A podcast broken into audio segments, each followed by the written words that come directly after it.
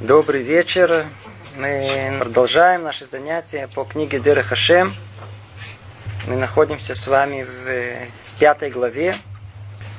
Называется «О частях творения и их состояниях». На прошлых занятиях мы с вами начали разбирать эту тему о частях творения. Говорит Рамхаль, что все творение состоит из двух частей, материальной духовной. И дает описание очень э, схематичное и общее мира материального и мира духовного. Мы с вами остановились в третьем параграфе. Попробуем только понять, э, что тут написано, и закончим его. Основа сущности мира и его истинное состояние в этих высших силах. Все, что существует в нижнем физическом мире, есть порождение этих сил. Это верно как относительно того, что было в материальных объектах изначально, так и относительно изменений, происшедших с течением времени. Ну, давайте пробуем напомнить, о чем мы говорили на прошлом занятии.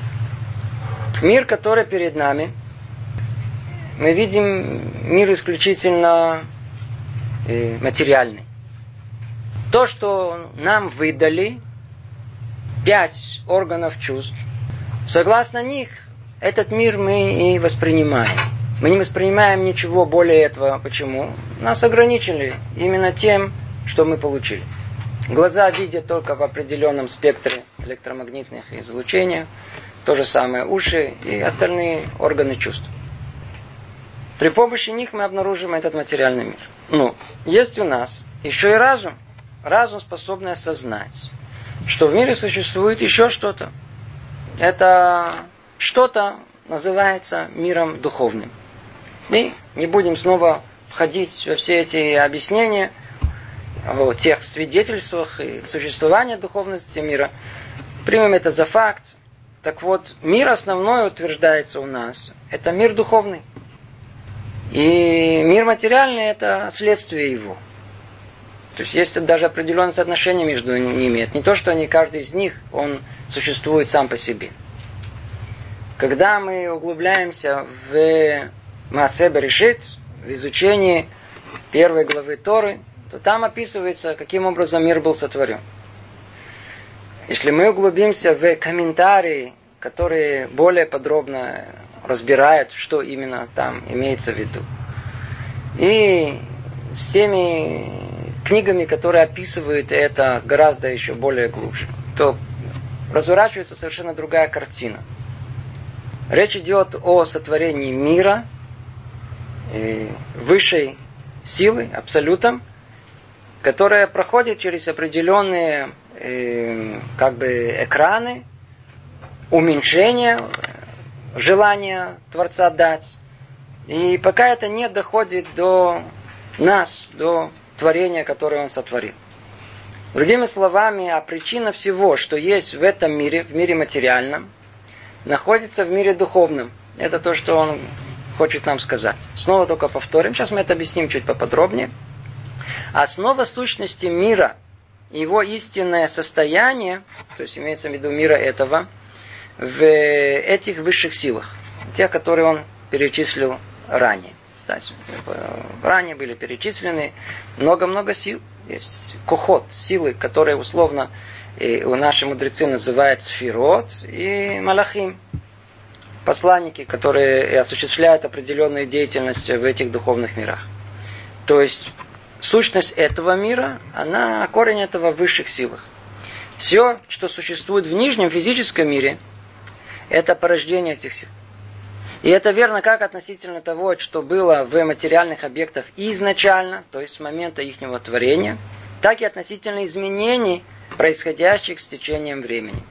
То есть э, творение мира, которое однажды было сотворено, и начало всему было положено, то самое творение, оно не останавливается. Оно продолжается каждую долю времени и никогда не прекращается. На что это было подобно? Мы приводили пример. Если мы подключим какой-то электроприбор к электричеству, то Как только мы отключим это электричество, прибор перестанет работать. Не то, что мы его один раз завели, он работает, а отсюда дальше он сам будет работать. Он не будет работать, а он должен получать постоянно эту энергию. Так и у нас. Установив один раз форму и содержание этого мира, Творец продолжает ее поддерживать. Теперь, что стоит, за этими словами, это совершенно отдельное рассмотрение, очень широкое, очень глубокое, мы его, естественно, не касаемся. Продолжает Рамхаля говорить, эти силы, эти силы были сотворены в начале, установлены в определенном порядке и ограничены определенными границами. То, что развилось потом из этих сил по закону развития, установленному Творцом, соответствует этим силам и порядкам и границам. Таким образом, все, что происходит или произошло в низших мирах, проистекает из процессов, имеющих место в этих силах.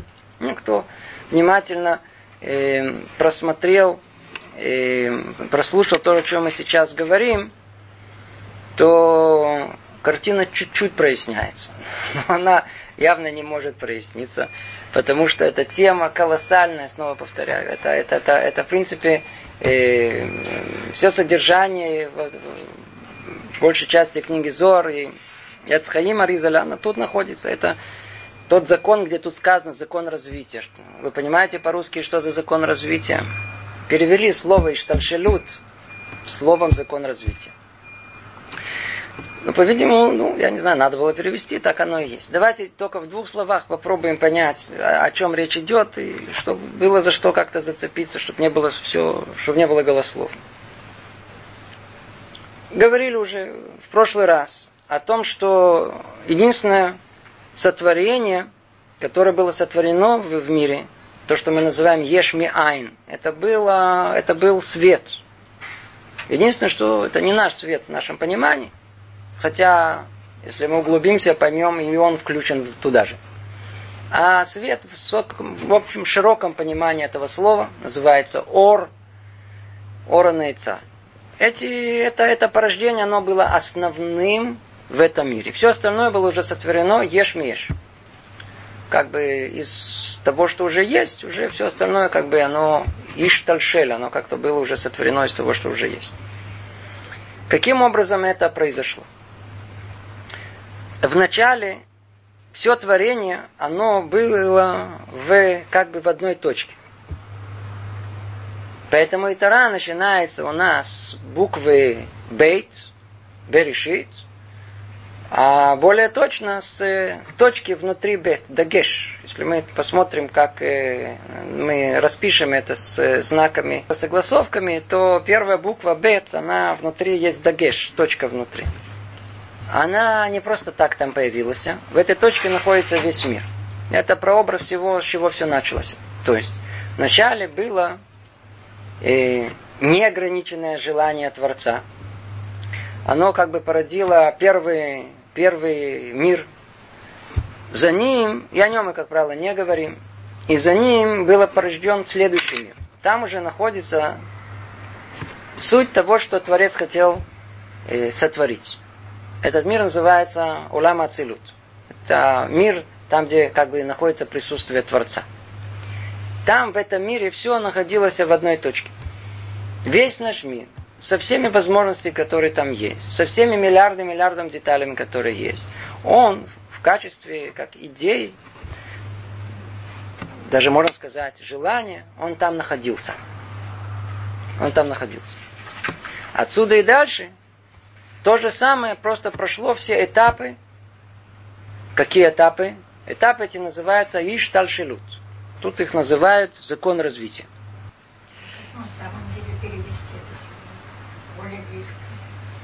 Иштальшалут это переход из одного состояния в другой. В каком-то смысле, если мы хотим, а мы всегда хотим представить что-то перед носом, чтобы пощупать руками, то представьте себе пар, который конденсируется, переходит в воду, а вода на каком-то этапе переходит в лед. И мы некую картину, просто чтобы что-то почувствовать перед собой, мы можем представить. То есть мы можем представить нечто, что даже не видно, потом она каким-то образом делается как туман, потом она преобразуется в воду, а потом в чего-то твердое. В каком-то смысле это есть тот самый штаршелют, это тот самый есть переход из одного состояния в другое, из причины к следствию и так далее. Эта тема сама по себе, мы даже в нее не входим. И следствие в конечном итоге того, что находилось в замысле, это реализация его в конкретной материальной форме.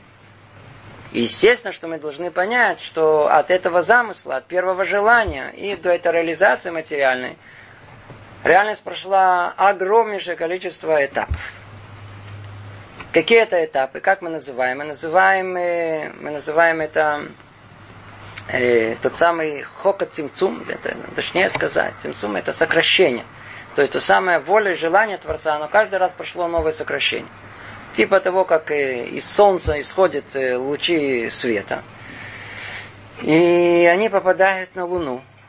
А мы видим уже отраженные эти лучи от Луны к нам. То есть что произошло? Произошло, что качество самого света осталось такое же, а вот количество изменилось. Получился как бы свет, который исходит из источника и солнца, он ицтамце, он сократился. И пришел к нам а, уже совершенно в другом качестве. Откуда? Из Луны, в другой какой-то э, виде.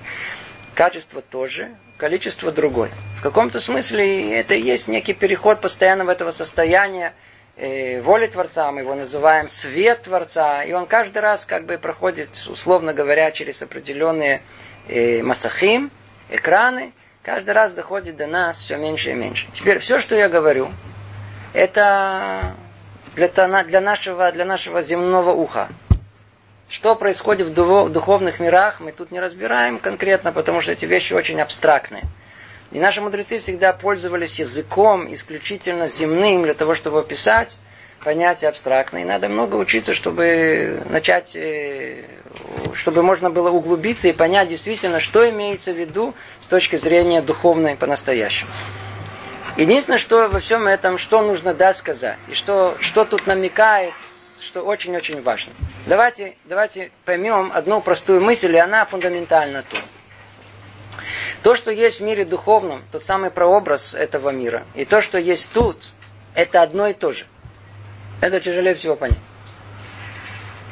На первый взгляд мы сказали, действительно, как бы э, свет исходит, он каждый раз как бы уменьшается, так, чтобы творение могло его принять. Это одно понимание. Но давайте поймем это чуть-чуть по-другому. И так как сказано, что Творец сотворил человека по образу подобию Творца. Другими словами, что значит Творца? Имеется в виду процесса всего творения. Другими словами, всего мира. Поэтому иногда называют человека малый мир, а весь остальной мир большой мир. И все построено по одному подобию. Другими словами, тут вещь совершенно уникальная, удивительно, что в принципе в мире сотворено несколько только порядков в мире, и они сохраняются во всем. Только из-за того, что они каждый раз находятся в другом проявлении, поэтому мы не видим, что это все на самом деле устроено одинаково. Одно из возможностей этого единства мира состоит в том, что человек сотворен как мир. Поэтому мы можем, согласно пониманию себя, и в этом была воля и желание Творца, чтобы из себя, со своего тела, из того устройства человеческого, мы могли понять, как устроен мир, и мы могли бы понять, как как э, мы соотносимся с Творцом и всем строением мира. Так вот, давайте простую вещь прокрутим. Вот смотрите. С чего все у человека начинается? И все, что я сейчас описываю, это процесс, который мы проходим ежедневно, еже... каждый раз, когда мы с чем-то э, сталкиваемся. С чем? Все, что человек в конечном итоге осуществляет, делает, ему есть этому начало. Какое начало? С чего все начинается? Ну, давайте возьмем что-то самое э, такое банальное. Торт. Скажем, мы торт хотим, мы едим торт, предположим, верно? Скажите, с чего все началось? С чего все началось? В начале, в начале появляется совершенно смутное желание, совершенно даже неосознанное какой-то даже чуть ли не вкус торта во рту. Что-то хочется. Все начинается с этого. Теперь вот это смутное желание, дальше к чему оно приводит? А в том, что оно заводит у нас э, ту часть, которая, которая, которая воображение, вы правы, действительно она заводит воображение. Воображение связано напрямую с э, чувствами. И она пробуждает у нас наше желание, которое тоже есть этому свои термины, но оставимся в описании слова желание. Оно пробуждает более явное желание. Да, конкретное, конкретное что-то, что-то сделать. Теперь, тот факт, что мы уже сильно хотим торт, от этого торта у нас во рту не появится. Тогда это желание влияет на мозг. Что там происходит? А мозг начинает э, вообще наше желание переводить в конкретную реализацию. Мне нужно то ли пойти купить этот торт, то ли мне нужно его самому спечь. Начинается решать, что вкуснее. Или в зависимости от моей лени и, или от количества денег в моем кармане, там идет программа компьютерная непростая, начинает работать в голове. Как я решу этот вопрос? Но, предположим, на каком-то этапе, что вы решили? Решили, что вы пойдете купите. Может быть, что-то подешевле. Да, с учетом, опять же таки, всего того, что в голове, э, э, с расходы, доходы, все, что есть. Теперь что следующее нужно? Решили. Что теперь нужно сделать? Дальше происходит вещь невероятная. Совершенно духовная идея, совершенно духовная идея, вдруг она преобразовывается в, и реализуется в материальное действие. Оно что теперь, оно на самом деле, кстати говоря, проходит, э, мысль эта, она снова возвращается в мои желания. Желание находится в центре действия человека, и оно то, которое вдруг заставляет мои ноги ходить. И отсюда дальше я уже пошел, купил, и после этого все тело реализует мое желание. Когда я ем это торт, он в конечном итоге доходит через кровеносные сосуды до всего тела. И я удовлетворяю то самое свое первоначальное желание. Этот процесс мы все проходим во всем, постоянно, каждый раз одно и то же. Так и тут, как мы понимаем, из этого мы можем учить и на миры духовные. Вначале тоже есть это желание, которое сразу же видит сов маасе махшават хила. То, что там в конце у меня вкусов, это то, что в конце, я сейчас с чего все должно начаться? С э, плана, с мысли, как это все у меня реализуется. И только после этого эта мысль, она разбивается. Мы, мы не упомянули все эти этапы, она реализуется на составляющие. И эти составляющие передаются следующим как бы, участникам, которые влияют на исполнителей, и исполнительные уже приводят это в исполнение. Это проходит каждый раз через определенный этап. Теперь обратите внимание. Желание первое, которого было у человека съесть торт, оно включает все последующие действия, которые происходят. То ли в воображении, то ли в разуме, то ли в эмоциях человека. Она уже все в себя включает. Мысль включает тоже все последующие действия. Другими словами, каждый раз, когда что-то добавляется, разрастается – а, а, а, а предыдущее, да, оно уже включает все последующее. Другими словами, в самом начале находится все остальное. Все остальное это та точка, которая включает бет. Бет включает Берешит. Берешит включает все первые предложения. Первое предложение включает все Парашат Берешит. Парашат Берешит включает первую книгу Берешит. Вся книга Берешит включает всю Тору Берешит. А это вся наша реальность. Это про образ и вот что есть. Есть каждый раз и все начинается с точки, которая сюда и дальше начинает одеваться. Одеваться, одеваться каждый раз. Она облекается что-то новое, что-то новое, что-то новое, пока не приобретает ту конечную форму, которую мы видим тут в этом мире. Поэтому и говорит Рамхаль, то, что есть там, и то, что есть тут, это одно и то же. Это одно и то же. Давайте снова прочтем, э, что он говорит. Эти силы были сотворены в начале,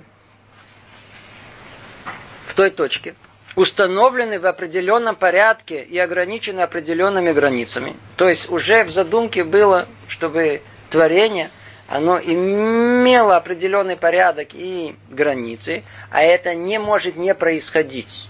Почему? И тут мы раскроем маленький, не маленький, самый основной секрет наш, тайну, о том, что все понимается с точки зрения единства Творца.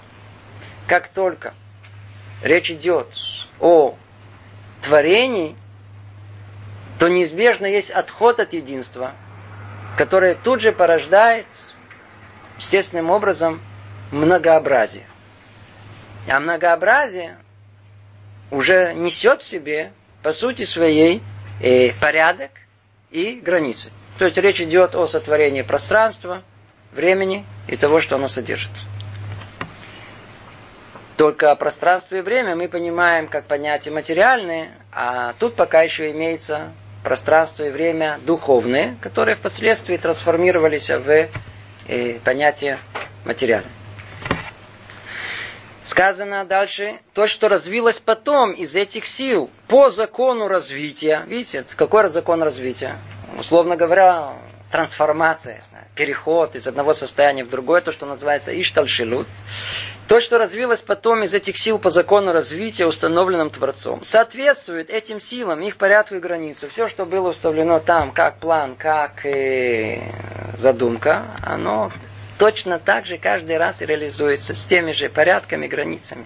Таким образом, все, что происходит или произошло в низших мирах, проистекает из процессов, имеющих место в этих силах. Другими словами, в этом мире нет ничего, ничего, чтобы не было этому корень духовный, из которого он мишталшель, из которого он э, происходит.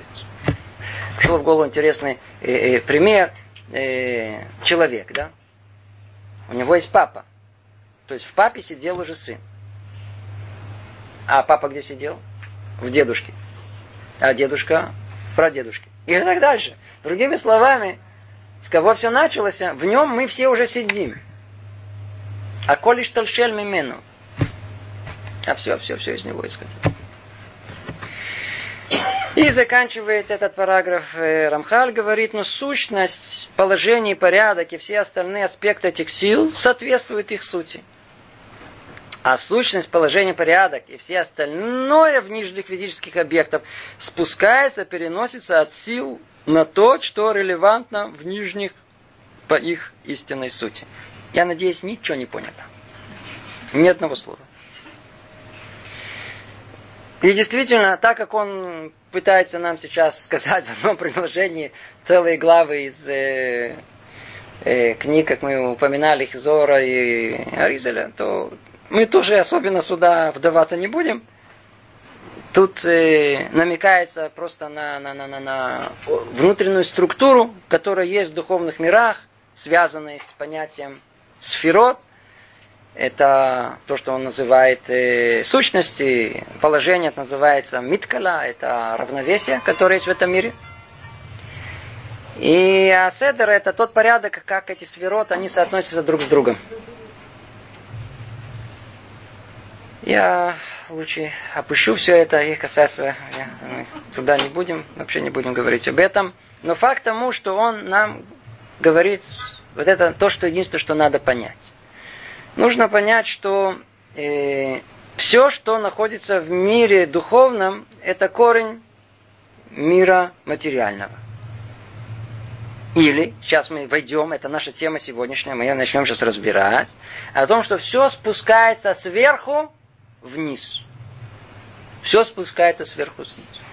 До этого момента все описание, которое у нас есть, это есть описание, казалось бы, полного детерминизма. Все предопределено. То есть весь наш мир, такой, какой он есть, он всего лишь, что называется, театрон Бубот. Кукольный театр. То есть э, тут мы это делаем вид, что мы что-то делаем, а на самом деле э, все происходит в, за сценой так как мы не видим за сценой, мы всего лишь э, имеем глаза земные, и мы не видим, что происходит в мирах духовных, то поэтому мы не видим, кто там дергает за все эти ниточки. Совершенно мы не видим, мы не видим. Наш мир подобен, знаете, как это, это иногда, знаете, есть такая картина, э, картина состоит из вышивки. И мы видим Пш, красивое, знаю, букет цветов. Или пейзаж. И вышит очень красиво. Теперь возьмите эту картину и переверните ее. Вы видели, как выглядит там? Вот так выглядит духовный мир, который мы не видим. И он нам кажется полностью, как эта перевернутая эта картина этой вышивки, полная абсурд, полная случайность, полная, полная неразбериха. Одна нить на другой, все, все, все перевернуто. Но кто разбирается в электронике, говорю это условно, то он понимает, что все связано, все точно подключено, все к своему месту. Единственное, что надо разобраться. Разобраться в этом это целая, целая, целая наука. Целая наука. Но факт тому, что он сейчас нас подвел к тому, что он и хочет разобрать. Мы говорим сейчас о реальности этого мира. И он нас предупреждает, не подумайте, что наш мир, он такой, как мы его видим. Это самообман. Мир наш не так устроен. И снова это отдельная тема, мы сейчас в нее не входим. Но из того, что даже что мы сказали, это уже достаточно понять, что не так все устроено, как мы полагаем. Так вот, из того, что было сказано, следует, что в мире все как бы предопределено. Все, все, все спускается сверху вниз. Тогда у нас пробуждается э, правомерный вопрос, а что с, с той сутью человека, о котором мы так много говорили в предыдущих главах, что составляет его суть? Свобода выбора человека. Где же наш выбор? Итак, мы подошли к четвертому параграфу. Четвертому параграфу. Давайте прочтем. Согласно этому принципу, который мы упомянули до этого в третьем параграфе, начало всего, всего существующего вверху, в высших силах, а конец внизу. Все начинается вверху, в духовности, в корне, в той одной точке единства Творца, из которой все изошло, и завершается в колоссальном многообразии раздроблений в этом мире. То есть все начинается вверху и заканчивается внизу. Однако, есть одно исключение из этого правила. Все, что касается человеческого выбора. О, оказывается, что действительно как мы и сказали, так оно и есть. Все в мире, оно подчинено неким законам, скрытым от нас, который спускается сверху вниз. Кроме одного исключения из правил. Человека. Единственное, что надо только тоже подчеркнуть. Не имеется в виду всего человека. Есть в нем части, которые точно так же подвержены э, этому детерминизму, этой предопределенности, как то человеческое тело, и определенные части человеческой души. А есть одно, что было дано было человеку, та самая часть, духовная, которая часть света Творца, мы его называем Нишама. Вот ей, ей была дана возможность повлиять на всего человека и дать ему возможность выбора, свободного выбора. Это то, что он пишет. Сейчас мы углубимся в это. Однако есть одно исключение из этого правила. Все, что касается человеческого выбора. Творец пожелал, чтобы у человека была возможность свободно выбирать между добром и злом. И поэтому сделал его независимым в этом от кого бы то ни было. Что значит от кого-то бы ни было, а кто там в этом еще может нам... Кто может нам помешать? О, теперь мы знаем, кто может помешать. Эти все составляющие духовного мира – там все эти силы, которые есть, там есть эти ангелы есть, они могут поменять, помешать человеку? Нет. Выясняется о том, что они влияют на весь мир, а человек, он называет Незарабрия, он э, выше э, суть всего этого мира. Все было сотворено для него. Поэтому он единственный в этом мире, который способен э, идти против всех законов этого мира. Все спускаются сверху вниз, а и влияет сверху вниз. Все влияние сверху вниз. А человек единственный, который способен влиять снизу вверх. Сейчас мы это скажем, дальше это будет сказано. И эм, дальше и наоборот, Всевышний дал человеку силу быть побудительной причиной изменения самого мира. Его творение, согласно тому, что он выберет по своему желанию. Давайте еще чуть прочтем, и мы подведем этот итог. Получается, говорит Рамхаль, что в мире существует два противоположных общих воздействия. Одно вынужденное, природное, а второе выборное. Одно сверху вниз, а второе снизу вверх. Вынужденное – это то воздействие, которое получают низшие от высших сил, оно сверху вниз. А выборочное – результат свободной воли человека. Давайте сейчас попробуем это понять, хотя бы частично что-то сказано. Эту картину мы должны знать и представлять. И не просто так Рамхаль, он сделал длинное видение, чтобы нас привести к более ясному пониманию, потому что вокруг свободы выбора вертится весь человек. Весь мир, как мы сказали, устроен по простому принципу сверху вниз. Все влияние, оно исходит из мира духовного, и Миштальшель трансформируется до мира материального, как мы сказали. И нет травинки в этом мире, которая растет, если у ней нет того, той самой духовной силы, которая говорит ей расти. И только по этой причине она растет. В мире, что называется, все разложено по полочкам, все находится под полным контролем. То, что мы называем, все определено, можно сказать, предопределено, и термин такой заученный, детерминировано. Казалось бы, что нам, что делать человеку? оказывается, есть что делать. Нам дали свободу выбора. Каким образом? Идти против всей этой системы. Что это значит? Это значит, что несмотря на то, что в мире предопределено, давайте теперь скажем это более ясным образом, предопределено означает о том, что если мы возьмем молекулы аминокислоты, мертвые, и составим их в определенном порядке, а не в другом, то получится белок, основа жизни. И это будет живое. И если мы это произведем искусственным образом, оно живет. Это называется детерминизм. Это значит, что если я возьму растение, его зернышко, и посажу его в землю, оно не может не расти. Предопределено. Это значит, что если я возьму голодного волка и дам ему отдохнуть в стадии овец, то он там явно кого-то съест мы кого-то не досчитаемся. Но если я возьму человека голодного, я его затолкаю в супермаркет без камер, то совершенно не ясно, если он там украдет или нет. Почему? Это называется свобода выбора. Если было все детерминировано, то человек бы просто бы, он существовал в этом мире как животное, с, которое, как они устроены, запрограммированное устройство.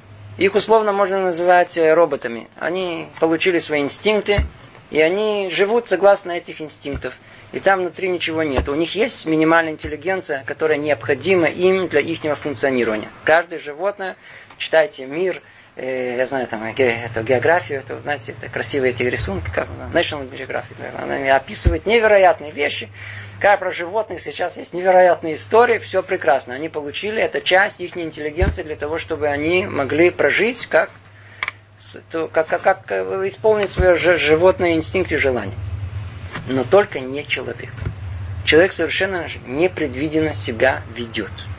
Были времена, когда теория Дарвина, она была не просто доминантна, а до такой степени, что все остальное просто как будто не существовало.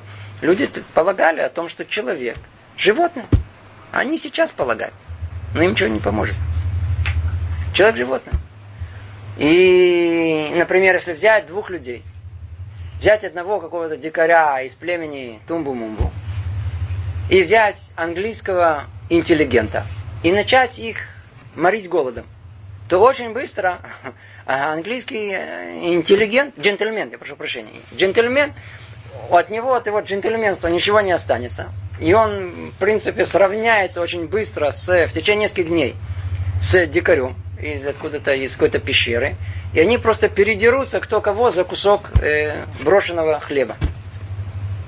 И так полагали до того момента, когда человеческая история проделала эксперимент, который доказал все с точностью наоборот.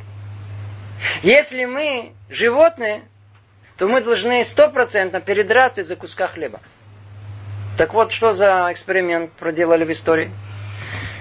Пришла та самая э, нацистская Германия, построила нам эти лаборатории, и там произошел эксперимент, называется концлагеря.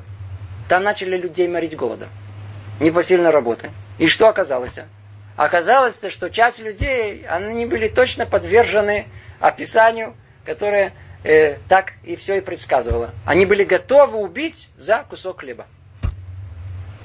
Но самое большое чудо произошло в том, что оказалось там, оказались там люди, их было меньшинство, которые были готовы потерять жизнь, отдать жизнь, но только не потерять человеческое достоинство.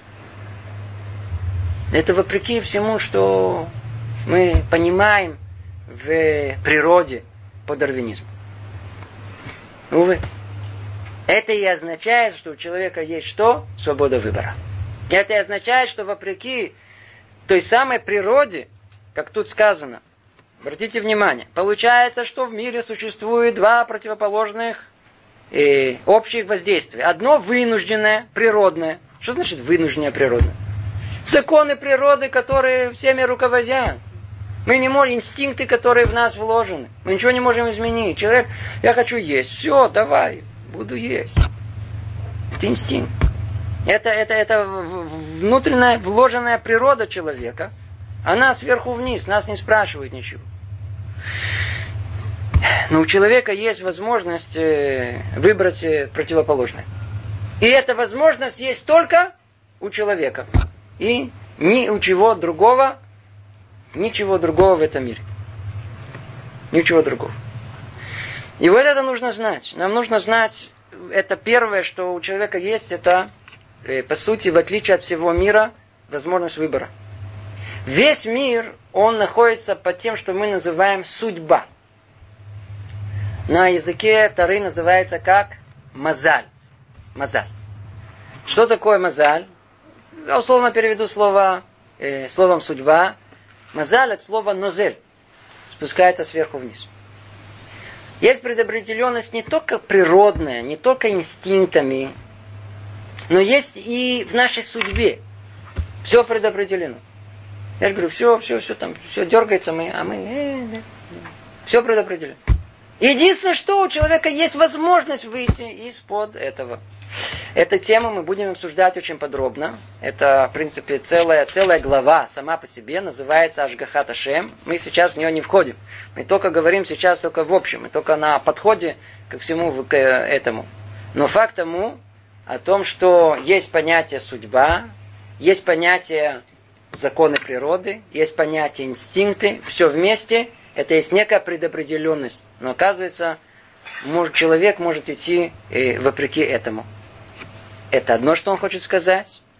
А второе, что гораздо еще глубже этого, о том, что когда человек, он выбирает, когда он способен э, использовать эту свободу выбора, э, оказывается, он влияет на весь мир.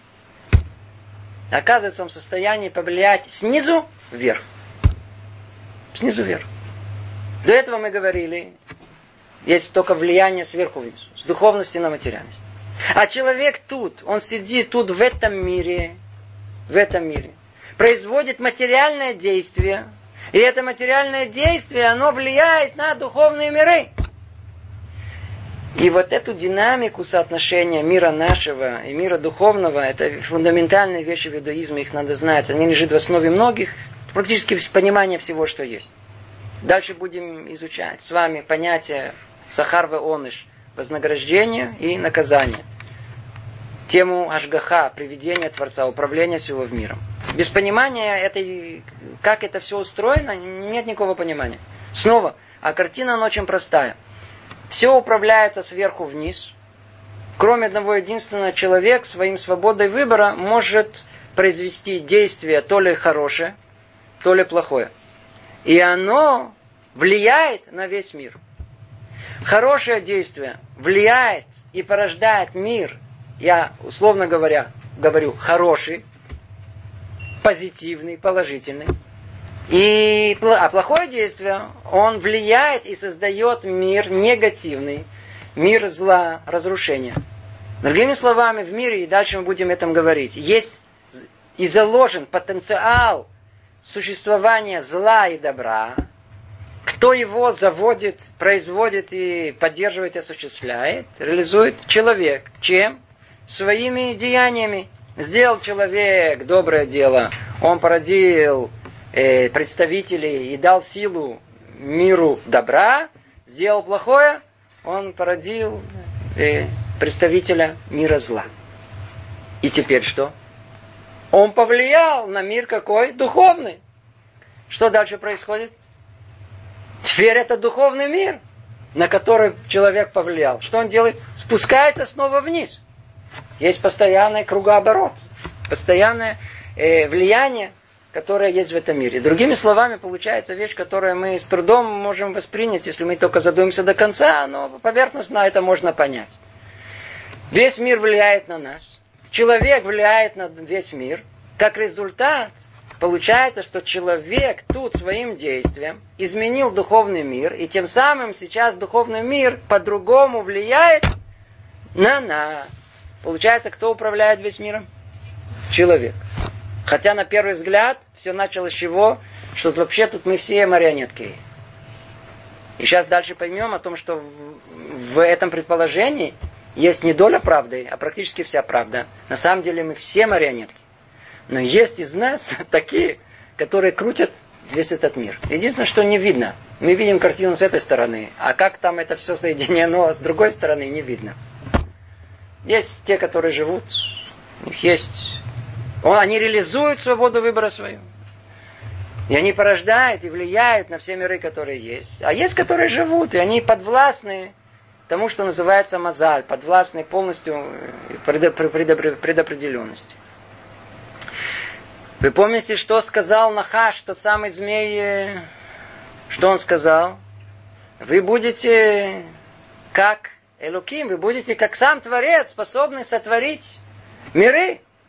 Это уже комментарий, но суть этого именно в этом состоит. Какие миры?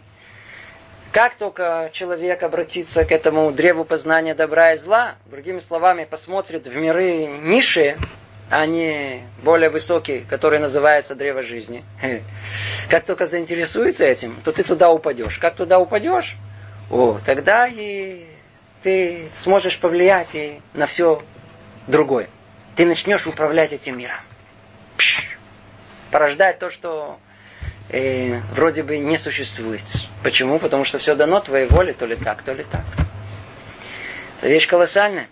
Вещь колоссальная.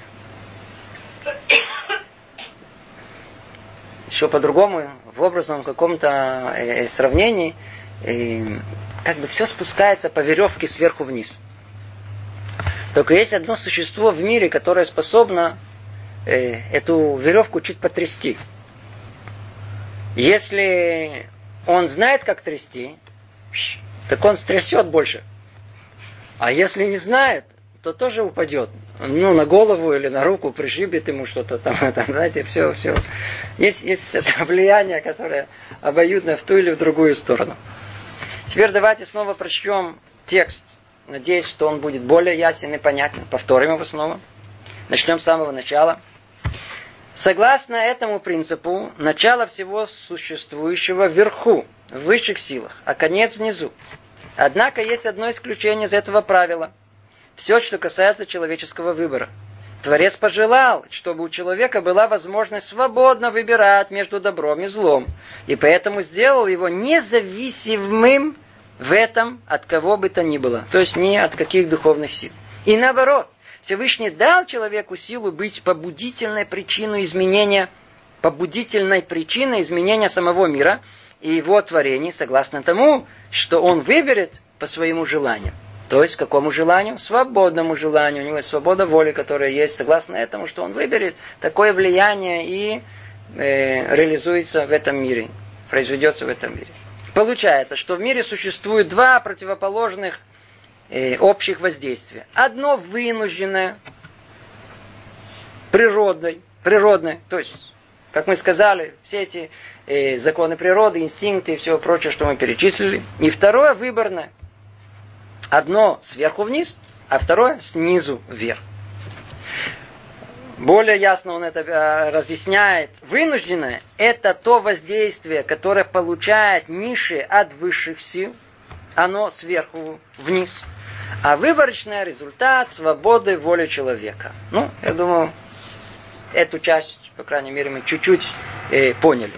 Продолжает Рамхали говорит, и то, на что человек впрямую воздействует, не может быть ничем иным, чем самые, что не есть, материальные объекты. Ведь человек материален, и его действия материальны.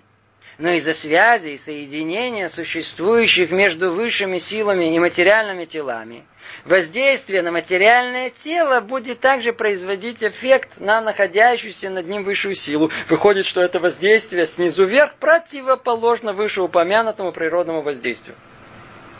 Что Ромхар хочет сказать, что ему тут тяжело. Почему он должен был это сказать? Проблема. До этого было вроде все ясно, у человека есть свобода выбора. Все сверху вниз. Фу, человек снизу вверх может влиять. А как он влияет? Что такого он уже делает? Что он делает? Речь идет о том, что утром ему не хотелось накладывать филин. А он пошел и наложил филин. Ему не надо накладывать филин. Вам хочется в голову, приходило накладывать филин самому, саму по себе, до того, как вы об этом услышали. Нет. Что-то никто в голову не приходило, что нужно накладывать какие-то коробочки на голову. Ну что, Творец нам повелел. А что Творец повелел? Для чего повелел? Я не знаю. А почему повелел? А что такое? А кто мне скажет? А я сам по себе. Что такое свобода выбора? Свобода выбора – это ощущение, что я совершенно независим. Когда я говорю независим, не имеется в виду от всех остальных. От всех остальных я зависим. Я, я независим от Творца. Я хочу э, почувствовать себя как нечто совершенно самостоятельное, независимое. Как будто его нет. Только я есть в этом мире. Поэтому человек изначально, помните, сколько мы раз говорили, человек изначально порожден существом эгоцентричным. Чтобы его эгоизм создавал в нем ощущение моего «я», полной отдаленности от Творца, полной независимости. Я сам по себе, я весь мир, я царь. Я царь, я, я, я, я творец этого мира. Это человек. Каждый из нас, видите, сколько есть, столько есть творцов, столько есть царей, столько... сами все по себе. Тогда у нас есть свобода выбора. И представьте себе о том, что я сейчас, венец творения, я иду, накладываю филин. Что вдруг? У меня была свобода, я решил. Теперь обратите внимание, что произведено. Все лишь на все взял, наложил твилин, произвел что? Действие какое? Материальное. В Песах мецва надо съесть мацу. Мы это с успехом делаем с меньшим, большим в течение всего года. Не мецва. В этом мецва. То простое материальное действие. А мы что говорим? О, духовные миры повлиял. Как это влияет? Вот это то, что ему мешает. Он хочет это объяснить. Он хочет объяснить, как э, материальное действие производит изменения в духовном мире. Как это происходит? Говорить снова к тексту, вернемся. И то, на что человек впрямую воздействует, не может быть ничем иным, чем самые, что не есть материальные объекты. Ни о чем другом речь не может идти. Речь идет только о чем? О материальных объектах. Ведь человек материален, его действия материальны. Но и засвид... Теперь что он должен объяснить это? Он, мы снова говорили, человека, все, что он может сделать, только материальное действие произвести. Но из-за связи, соединения существующих между высшими силами и материальными телами, и материальными телами, воздействие на материальное тело будет также производить эффект на находящуюся над ним высшую силу. Что мы сказали до этого? Что все материальное – это порождение духовного. Есть некая идея, которая начинает каждый раз обрастать, обрастать, обрастать, материализироваться, а пока она не обретает в конечном итоге ту форму, которая у нас есть. Которая у нас есть. Материальная жизнь, вот, вот она и вот она. То есть, что мы видим? Мы видим, что на самом деле материально само по себе не существует. Когда я съел что-то, то естественно, что тело съело. Но после этого эта курочку, которую я съел, она как-то трансформировалась в мою мысль, в мои желания, в мои чувства, во что-то нематериальное. То есть заложен в мире какой-то секрет. Это трансформации из материальности в духовность. И мы видим на примере курочки. Это очень хорошо. Конфеты. Кто что любит. Теперь то же самое и тут у нас есть. Есть так как, так как сам мир, например, когда я накладываю тфилин, я накладываю тфилин, мое тело накладывает тфилин. Духовная суть, которая кроется за э, моим телом, она та самая, которая накладывает филин. Она та самая, которая есть. Другими словами, есть непосредственная связь между материальностью и духовностью. Поэтому, когда я произвожу духовное какое-то действие, это не духовное действие, это не тело, которое существует само по себе. Это на самом деле вся цепочка трансформации, которая есть. Если я поднял руку, представьте себе, что эта рука есть во всех мирах. Это не просто я делаю действие, я делаю так. Оно все изменилось во всех духовных мирах, и это моя рука поднялась это. Естественно, что если я это сделал, что называется, а мне так просто хочется, то это делает, но это делает прямо в моей окрестности. Но когда я это делаю, потому что так мне Творец повелел, я дохожу до самой точки, откуда моя рука произрастает. И еще гораздо выше.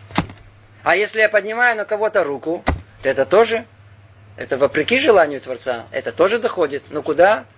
В то же самое место, только со знаком минус. Получается, что материальное действие, она производит то самое влияние на духовность. Это то, что он хочет нам сказать. И в книге Нефеша Хайм написано это Бемефураж. Равхами Воложин, знаменитый ученик Гаона из Вильна, он пишет о том, что в мецве главное это действие. А намерение, чистота намерения, оно только вещь сопутствующая, прилагающаяся к действию.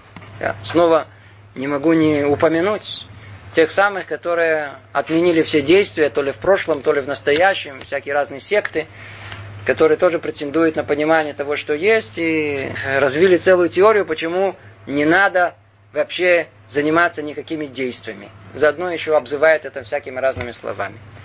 А без действия нет человека. Нет никакого выбора в действии человека. Все, о чем мы говорим, оно в первую очередь связано с действием. И это секрет, который мог только нам дать сам Творец. Потому что человек сам по себе до этого не может додуматься. Не может додуматься. Даже в тех, тех религиях, где действие оно существует, оно существует по каким-то другим э, представлениям. А так как э, оно у нас есть, оно суть свободы выбора человека. Все начинается с выбора. И об этом мы уже говорили, мы об этом будем говорить. Э, это то, что говорит нам Рамхаль, снова прочту. И то, на что человек прямую воздействует, не может быть ничем иным, чем самое, что не есть и материальные объекты. Ведь человек материален, его действия материальны, но из-за связи и соединения существующих между высшими силами и материальными телами, воздействие на материальное тело будет также производить эффект на находящуюся над ним высшую силу. Двинули тут, поменяли наверху. Выходит, что это воздействие снизу вверх противоположно вышеупомянутому природному воздействию. То есть, мы говорили раньше, все воздействует с духовности на материальности. Вся энергия этого мира, корень его в мире духовном, поэтому все воздействует сверху вниз. Одно единственное работает наоборот. Энергия человека, его действия, оно влияет и питает весь мир наверху. Есть вот это взаимодействие полное, которое оно существует. Это вещь одно из самых фундаментальных, которые есть в этом мире. Продолжает Рамхали говорит, однако необходимо знать, что не все действия самого человека являются результатом свободного выбора. Ну, мы вдруг приписали человеку, что он э, полностью свободен в своем выборе, и любое его действие, оно как бы влияет на высшие миры, тут же Рамха приходит говорит, обождите секундочку, это вовсе не так. Это не все действия. А, а, оказывается, как мы уже неоднократно говорили тут, в большинстве случаев в своем человек живет по инерции, не как человек. Не как человек. Другими словами, он никогда не выбирает. Мы просто идем за своими инстинктами, за своими привычками, и никогда не доходим до точки выбора своего, который есть. В этом смысле мы ни на кого и на что не влияем. Мы статисты в этом мире. У нас есть какая-то своя роль, не всяком сомнении, в общей схеме, но мы не управляем этим миром. Тут мы остановимся. Но, надеюсь, мы остановились в очень интересном месте, а, откуда и дальше потребуется от нас еще больше углубиться в понимание того, как устроен мир, какая роль человека в этом, какая невероятная роль дана нам Творцом в этом мире.